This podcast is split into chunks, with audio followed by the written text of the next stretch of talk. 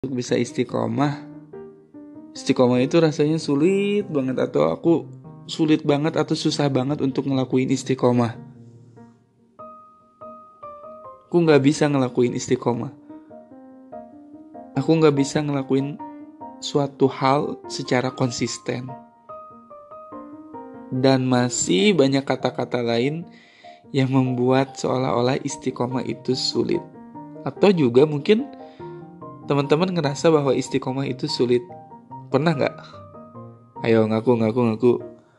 Mungkin pernah ngerasain bahwa istiqomah itu sangat-sangat sulit gitu ya.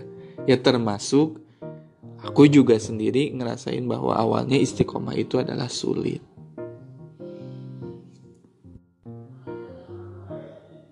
Tapi setelah dipikir-pikir sebenarnya istiqomah itu menurut aku nggak sulit yang membuat sulit itu adalah ketika kita nggak istiqomah. Perlu kita garis bawahin tadi, yang membuat kita sulit itu adalah ketika kita tidak istiqomah.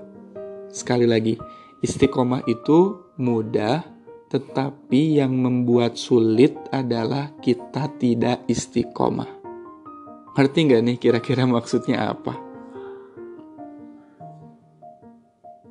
Mungkin pusing ngedengernya ya. Oke, aku contohin aja ya, aku urain aja. Supaya kita ngeh bahwa istiqomah itu ternyata mudah loh, nggak sulit. Sesulit yang kita bayangkan. Jadi ini semua tentang mindset. Mindset kita, pikiran kita selalu bilang bahwa istiqomah atau konsisten itu sangat sulit. Ternyata semua itu salah dan sekali lagi mindset itu, pikiran itu harus dibuang jauh-jauh, harus dirubah bahwa istiqomah itu mudah, yang sulit itu adalah tidak istiqomah. Contohnya buat yang muslim, orang Islam itu dalam sehari harus ngejalanin sholat kan ya. Sholat itu sehari lima kali. Itu kok sampai detik ini mungkin kita ngerasain mudah untuk melakukan sholat. Ketika azan kita sholat, azan sholat, azan sholat. Dan kita bisa ngelakuin hal itu selama mungkin berpuluh-puluh tahun. Bahkan sampai detik ini kita bisa ngelakuin sholat lima waktu. Jadi sebenarnya tadi istiqomah mudah atau sulit? Jawabannya adalah mudah. Atau aku kasih contoh lagi betapa istiqomah itu mudah sebenarnya kita ambil contoh berapa hari lagi kita akan menuju Ramadan. Teman-teman sadar gak sih ketika Ramadan kita berpuasa kan 30 hari ya. Sebelumnya kita mungkin gak pernah puasa. Gak pernah gak makan, gak minum dari jam 4 subuh sampai jam 6 maghrib sehari mungkin puasa sunnah pun dalam sepekan jarang ya Senin Kamis. Bagi sebagian orang mungkin terbiasa tapi bagi sebagian yang lain juga jarang. Tapi di luar Ramadan mungkin kita nggak pernah melakukan puasa 30 hari. Ketika Ramadan kita bisa ngelakuin puasa tadi nahan lapar nahan minum nggak makan nggak minum nggak melakukan hal-hal yang sia-sia dosa negatif selama berjam-jam dan itu dilakuin 30 hari. Dan ternyata kita bisa ngelakuin hal itu. 30 hari loh, kebayangkan? Nah, kebayang sih sebenarnya ya, kita ngelakuin sesuatu yang kita jarang lakuin tapi kita bisa loh kita lakuin 30 hari. Jadi istiqomah itu sulit atau mudah? Jawabannya mudah, karena mayoritas umat Islam hampir seluruhnya bisa kok ngelakuin puasa selama 30 hari nggak berturut-turut, nggak potong-potong, nggak patah-patah, nggak bolong-bolong.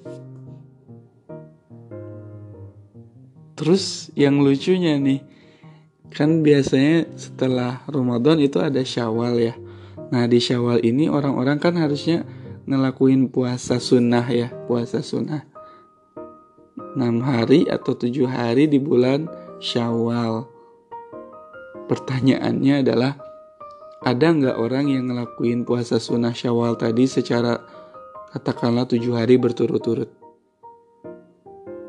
Mungkin ada, tapi kebanyakan orang, termasuk aku nih ya, kadang-kadang kalau istilahnya puasa di bulan Syawal tadi diselang-seling, mungkin dua hari, dua hari, dua hari itu nggak nggak nggak full selama seminggu. Padahal anehnya kan tadi 30 hari bisa gitu ya. Kok Syawal 7 hari kok nggak bisa gitu ya. Ternyata penyebabnya adalah di bulan Syawal itu kan tanggal pertama, tanggal 1 Syawal itu Idul Fitri. Jawabannya di situ. Plus juga di hari-hari setelah Idul Fitri juga diharamkan untuk berpuasa, apalagi Idul Fitrinya haram untuk berpuasa. Masuknya ke hari raya. Ketika kita sehari selang nggak berpuasa, tadinya 30 hari puasa, sehari nggak puasa, segala rupa makanan kita makan, bener nggak sih? Dari opor ayam, rendang, tumis, ketupat, nastar, kue keju, apalagi kue kue salju, kue semprit, nas, ah segala rupa kita makan. Dan akhirnya apa yang terjadi? Ketika kita mau mulai puasa lagi, besoknya kita udah malas duluan kan? gara-gara seling gak puasa sehari, besoknya mau puasa lagi, jadi sulit banget rasanya. Karena seling sehari nggak istiqomah, akhirnya tadinya yang istiqomah 30 hari, tiba-tiba jadi ngedown lagi, jadi sulit lagi.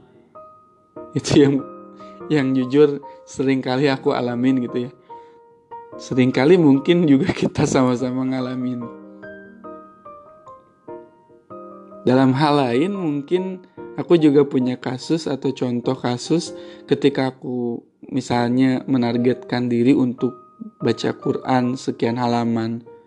Aku bisa laluin tuh sehari, dua hari, tiga hari, empat hari, sampai seminggu. Ketika seminggu udah bisa dilaksanain, eh hari ke-8-nya ada acara, entah itu ke mana kayak gitu ya. Pergi ke sana, ke sini, ke sini, sehingga aku nggak sempet misalnya untuk baca Quran. Kira-kira bisa ketebak nggak di, di hari kesembilannya ketika mau memulai baca Quran males atau semangat? Pastinya kita males ya karena udah kebiasaan gitu ya. Tadinya udah full eh tiba-tiba sehari kosong jadi akhirnya males lagi gitu ya untuk tilawah Al-Quran. Jadi akhirnya sebenarnya tadi istiqomah itu mudah sih ya. Bisa loh kita ngelakuin hal-hal yang tadi kita ingin konsistenkan tapi jadi sulit gara-gara kita nggak istiqomah. Kita nggak mau berjuang tadi untuk mempertahankan ritme tadi supaya nggak bolong gitu ya. Jadi mindsetnya harus kita rubah bahwa istiqomah itu tadi mudah dan yang sulit adalah tidak istiqomah jadi dengan begitu mudah-mudahan kita akhirnya bersemangat untuk istiqomah dan berusaha untuk tidak istiqomah karena ketika tidak istiqomah itulah yang membuat istiqomah itu menjadi sulit. Jadi perbaiki mindsetnya bahwa istiqomah itu mudah. Awas loh kalau masih bilang istiqomah itu sulit. Selamat istiqomah dan jauh-jauh ya yang namanya nggak istiqomah. Kita saling doakan supaya kita saling istiqomah dalam kebaikan hingga akhir hayat kita. Allah alam. Assalamualaikum warahmatullahi wabarakatuh.